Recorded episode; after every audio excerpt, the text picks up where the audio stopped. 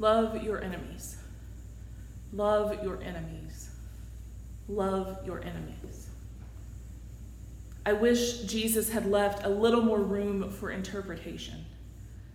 Jesus said plenty of things that left us asking questions because it wasn't quite clear what he meant. But this isn't one of them. It's clear and direct and terribly difficult. Love your enemies.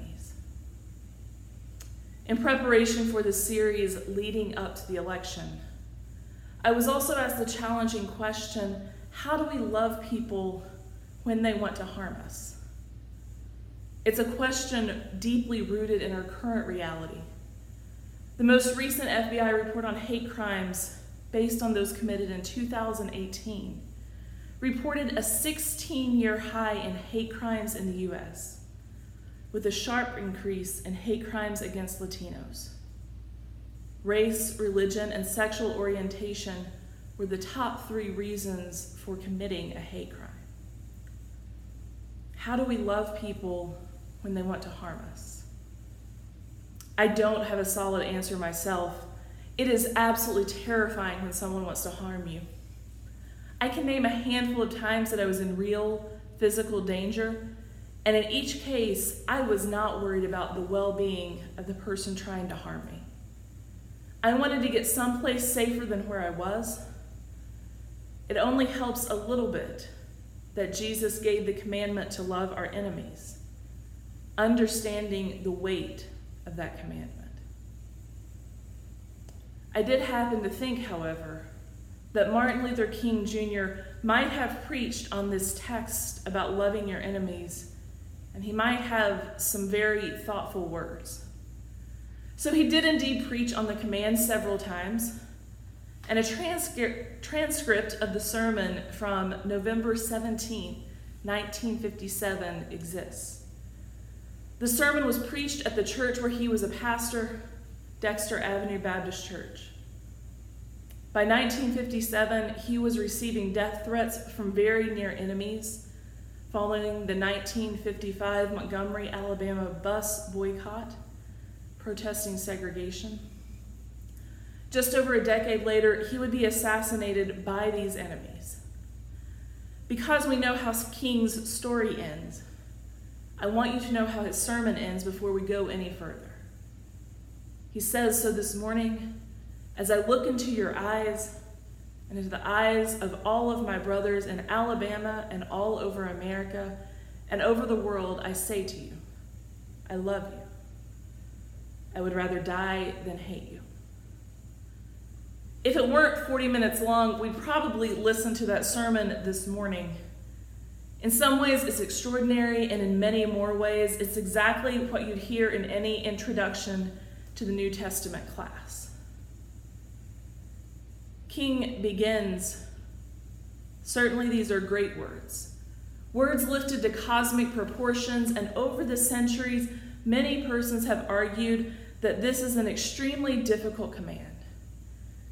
Many would go so far as to say that it just isn't possible to move out into the actual practice of this glorious command. They would go on to say that this is just additional proof that Jesus was an impractical idealist who never quite came down to earth. So the arguments abound. But far from being an impractical idealist, Jesus has become the practical realist. The words of this text glitter in our eyes with a new urgency. Far from being the pious injunction of a utopian dreamer, this command is an absolute necessity for the survival of our civilization. Yes, it is love that will save our world and our civilization. Love even for enemies. And here is some of King's practical advice.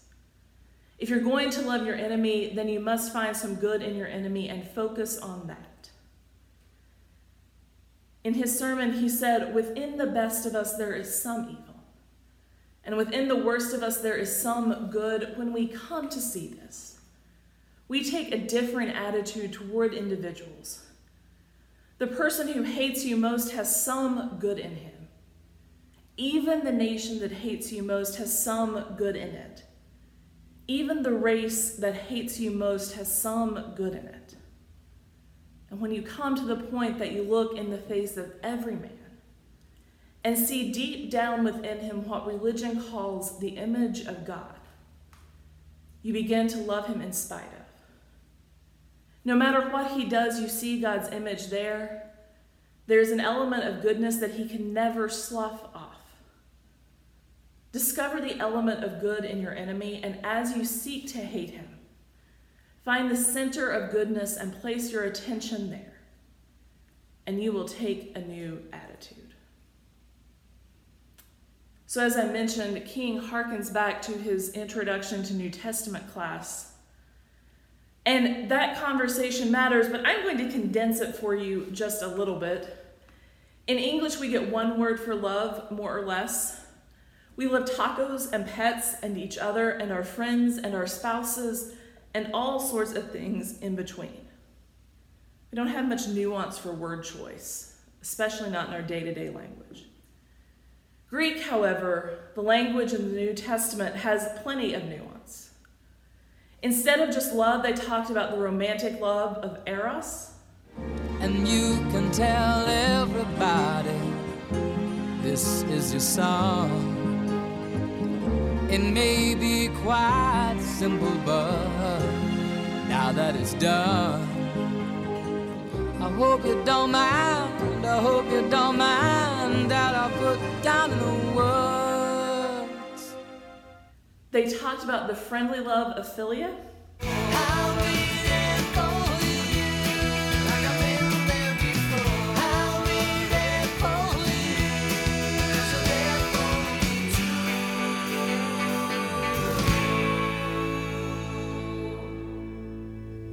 And they talked about a third love of agape.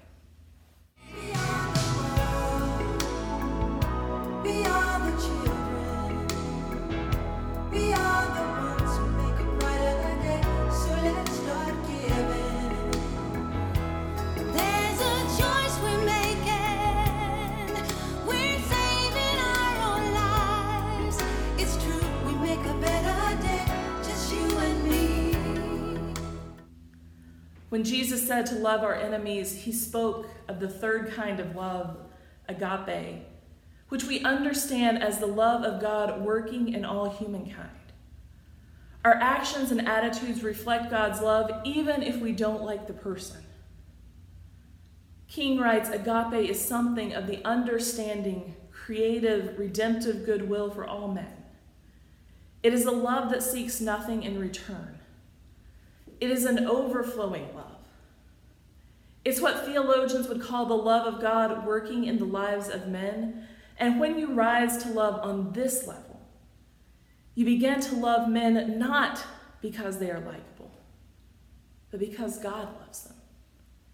You look at every man and you love him because you know God loves him. And he might be the worst person you've ever seen. And this is what Jesus means, I think, in this very passage when he says, Love your enemy. And it's significant that he does not say, Like your enemy. Like is a sentimental something, an affectionate something. There are a lot of people that I find it difficult to like. I don't like what they do to me. I don't like what they say about me and other people. I don't like their attitudes. I don't like some of the things they're doing. I don't like them. But Jesus says, love them. And love is greater than like. Love is understanding redemptive will for all men so that you love everybody because God loves them.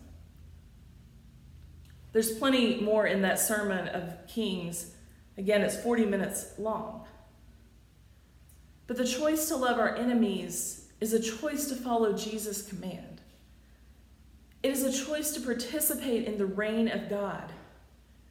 And that reign is inherently a different structure than we're used to or we're comfortable with.